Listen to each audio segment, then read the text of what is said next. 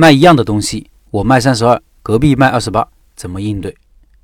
分享一个关于竞争的案例，是昨天社群里一位老板遇到的现实问题。老板说：老陈你好，我是做网红凤爪的，主要是摆摊卖，我们那里有2家，以前2家都是卖32块钱一斤，卖过鸡爪的都知道，卖32毛利其实已经很低了。最近几天因为跟对手发生了一些矛盾，对手开始杀价，直接卖到28块钱一斤。我们2家挨得又近，一个左一个右，相距不大30公分，可以说就是挨着的。我们卖28一斤也可以，只是这样卖没什么意思，我相信他们自己做也难受，虽然不亏，但是从投入的人力物力来说是亏的。我不想跟进，总体口味来说，有人说我们的好吃，也有人说他们好吃。我们有自己的一部分固定老顾客，很稳定的那种，但是光靠老顾客很难维持。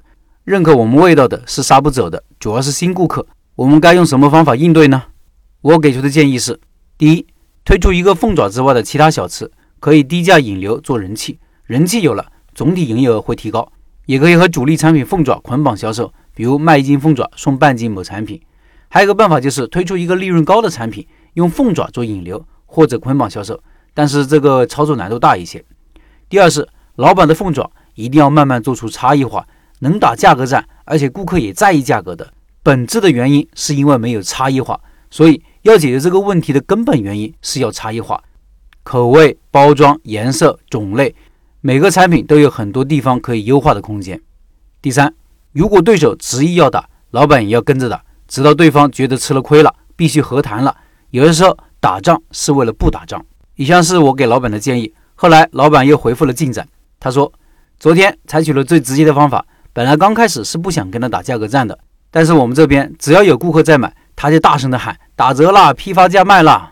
对于以前吃过我们的老顾客，我感觉影响不大，要买的还是在我们这边买，主要是新顾客，有几个被他喊过去了，被逼无奈只好跟进。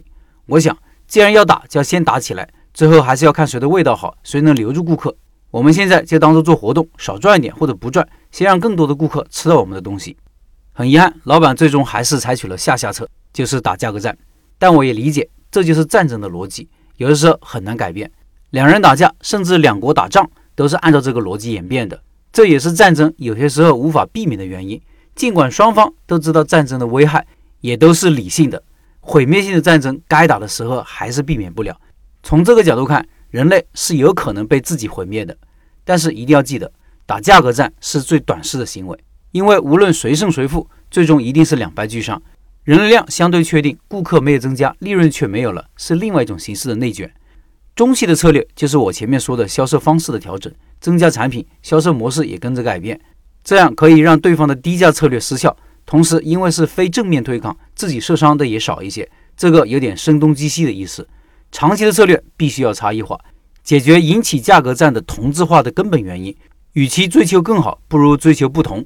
人无我有，你玩你的，我玩我的，追求不一样，我觉得是一个效率很高的策略，也是避免内卷的方法。